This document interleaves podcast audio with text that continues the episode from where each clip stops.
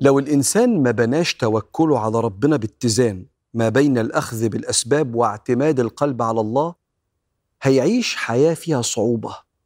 على رأس الصعوبات والخسائر إنه كتفه هينحني. لأن شيلة الدنيا تقيلة على كتف البني آدم من غير مدد وعون ربنا.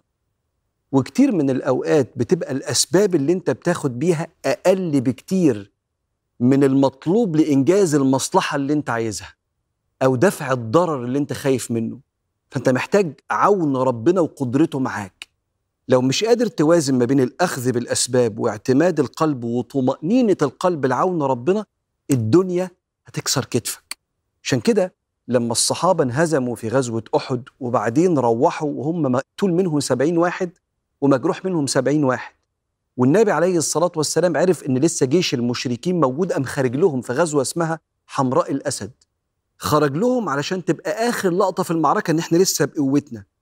فاتقال لسيدنا النبي عليه الصلاة والسلام والصحابة إن جيش المشركين بدأ يلم نفسه تاني ويستعين بالقبائل عشان يهجم عليكم يفنيكم. طب ده إحنا لسه الجيش بتاعنا مكسور وإحنا أصلا الجيش بتاعنا كان تقريبا أقل من تلت جيش المشركين. بنحارب وإحنا في قمة الإصابة. وكمان الجيش ده هيجي عشان يفنينا جيش المشركين الذين قال لهم الناس. إن الناس قد جمعوا لكم فاخشوهم. بس إحنا عاملين اللي علينا. ومفيش حد فينا متخلف عن الحرب. ودي أكتر إمكانيات عندنا فإحنا جايبين الأسباب لآخرها. الذين قال لهم الناس إن الناس قد جمعوا لكم فاخشوهم فزادهم إيمانا. وقالوا حسبنا الله ونعم الوكيل. فانقلبوا بنعمة من الله وفضل لم يمسسهم سوء. واتبعوا رضوان الله والله ذو فضل عظيم. في بعض الأوقات القرش هيبقى صعب الشفاء هيبقى صعب. أي خطوة أنت محتاجها في الدنيا لا أنت محتاج تاخد بسببها وتقول يا رب أنت قادر بكون فيكون. وإلا تتقل قوي الدنيا على كتافك. الخسارة الثانية للي توكله على ربنا منعدم حالة خصومة دفينة كده وزعل. كأن ربنا حاططنا في مواقف يعني بيختبرنا مثلا إحنا قدها ولا لأ وبيشوفنا وإحنا بنعاني؟ لا يا جماعة مش كده.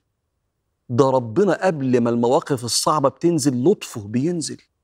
بس أنا محتاج إن أنا أفهم إن المواقف اللي بعدي بيها بتساعدني على النمو في الحياة وربنا مدده وعونه معايا ما بيسيبنيش وهو معكم أينما كنتم. في حالة الخصومة الدفينة دي أنت ليك مين لو أنت عندك خصومة في قلبك مع أقدار ربنا؟ الخسارة الثالثه هي السخرية.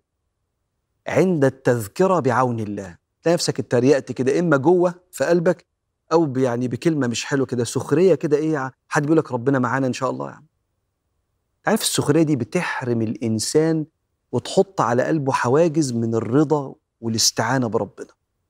لأن السخرية عند علماء النفس بيسموها البؤس المستتر. أنا أصلا بائس ومتضايق بس بداري البؤس ده بضحكة كده وتريقة. فلما الإنسان يسخر من واحد بيقول له خليها على الله وربنا معانا وهيكرمنا إن شاء الله ليك مين؟ بعد ربنا. لو عندنا بؤس مستتر من أقدار ربنا وعونه.